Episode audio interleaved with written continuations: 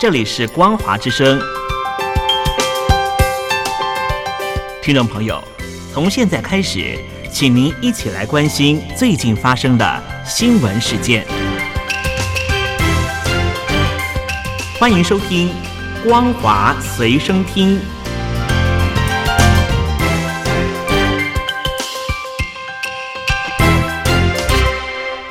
众朋友，你好，欢迎收听本节的《光华随身听》，我是张妮。首先带您关心，根据香港民主委员会发表的最新研究报告显示，在二零一九年六月九号发生一百万人游行反对香港逃犯条例修订之后。有超过十万五百零一人被逮捕，其中两千九百七十四人被检控。在一千八百一十五个已经完成审讯的人当中，定罪率为百分之六十七。香港民主委员会建立了一个资料库，记录了被囚禁人士的相关资料。根据他们的数位，香港已经有一千零一十四名政治囚犯，当中五百八十二人仍在囚禁当中，四百三十二人已经完成刑期。在囚者的身份包括属于政党、非政府组织、工会领袖、记者、教师、学生、律师、抗争者等等。香港民主委员会形容他们为香港公民社会的写照。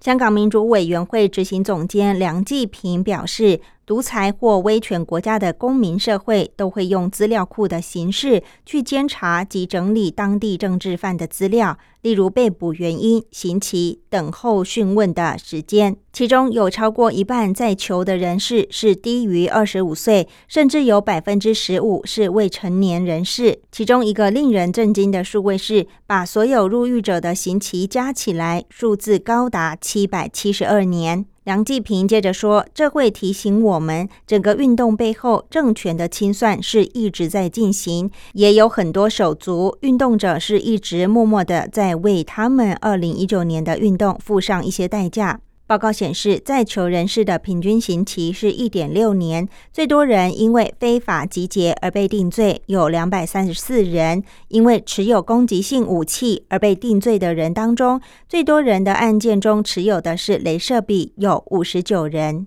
香港民主委员会建议美国政府制裁香港国安法下的指定法官，以及香港维护国家安全委员会的成员，并加快设立给受逼害的香港人的人道途径。他们又建议，现有在香港终审法院的十名海外法官应该要辞职。同时，他们指联合国人权事务委员会应该调查香港侵犯人权的状况，并要求香港政府恢复市民的政治及公民权利。香港民主委员会又认为，联合国任意拘留问题工作组应该建议香港政府释放所有的政治囚犯。目前被香港政府通缉、流亡英国的前香港区议员李轩朗表示，政治犯人数不断上升，令人神伤。而且看到现在指定法官制度下，以及过往法庭定下的案例，涉及抗争、反送中的法庭案件，在过去和未来都只会从严判决，情况不敢乐观。所以认同一定要追究那些乐此不疲、配合政权将政治犯定罪、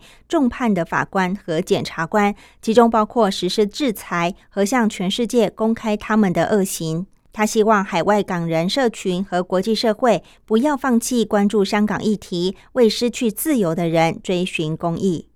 曾经被誉为全球防疫模范生的台湾，近期也遭遇新一轮疫情强力反弹。而台湾通过放松管控措施，开始与病毒共存的防疫新措施，也逐渐浮出水面。台湾在去年全年报告的本土病例总数还不到十五万例，但是现在每天的本土新增病例却已经高达八万例上下。台湾过去长期实施而且非常有效的病毒清零政策，曾经在国际上备受赞扬，但是现在却必须放弃这一政策，转而开始尝试与病毒共存。对此，流行病学家陈建仁表示，台湾新增的本土病例中，绝大多数都是欧米孔变异株的感染者，超过百分之九十九点七的人症状都很轻微或者是无症状。不过，因为欧米孔传染性太强，已经无法实现病毒清零的目标。但这是危机，同时也是转机，可以很快的走出新冠疫情的阴影。尽管医学专家预测台湾疫情本周将达高峰，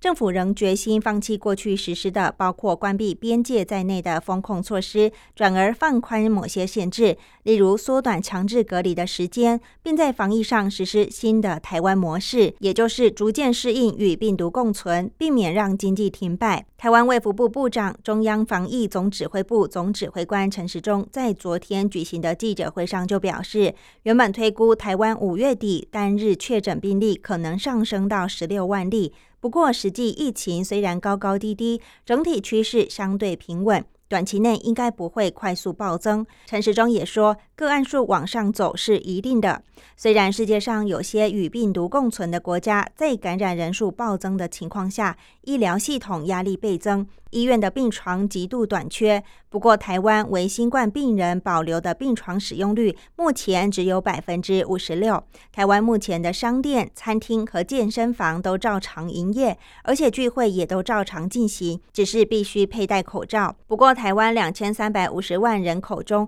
现在每天因为染疫而死亡的人数维持在四十到五十人之间。今年以来累计的死亡病例已经达到六百二十五人，而从二零二零年到二零二一年底，累计死亡病例只有八百三十八人。台湾在最新一波疫情反弹时，放弃清零政策，转而逐渐适应与病毒共存，与台海对岸的中国大陆形成了鲜明的对比。中国商业与金融之都上海，在最新一波疫情的袭击下，封城措施实施了两个多月。虽然现在封控措施已经逐步在放缓当中，市内的很多居民还是被下令禁足在家。中国的首都北京虽然新增的病例不到上海或者是台湾的一个零头，风控措施却越来越严厉。北京当局坚持动态清零的政策，不是听从医学专家，甚至也不是世界卫生组织 （WHO） 总干事谭德赛的意见，而是服从中国国家主席习近平的政治需要。在习近平于今年秋天中共二十大上违规谋取第三任期时，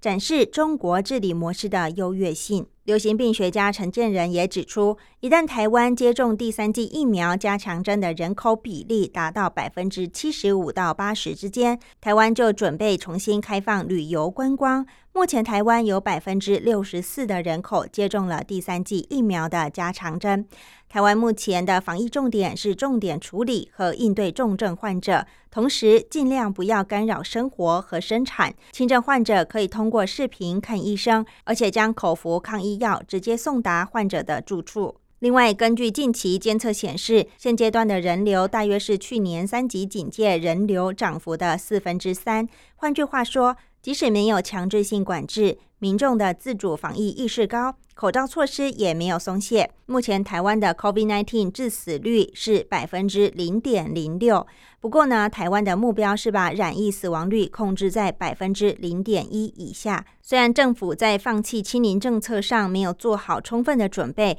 因此一开始还是有出现疫苗、口服药以及家用快筛盒在内的资源短缺。但是情况正在好转中，也慢慢的走上正轨。与中国大陆相比，会看到比较小的冲击。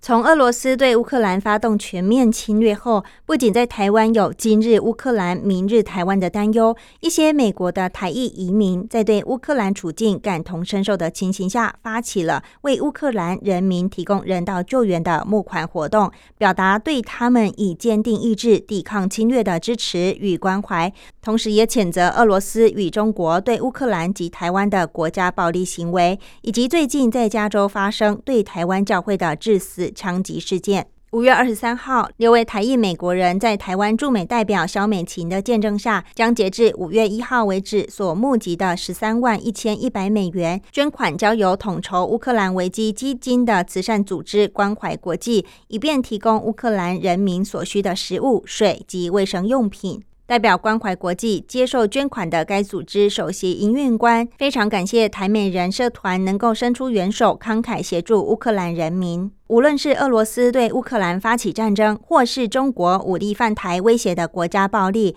或是加州尔湾教会枪击案的个人暴力，都应该受到谴责与制裁。小国并非弱国，小国人民一样有国家认同的权益，应该被尊重而得到安全保障。以上为本节光华随身听，我是张妮，再会。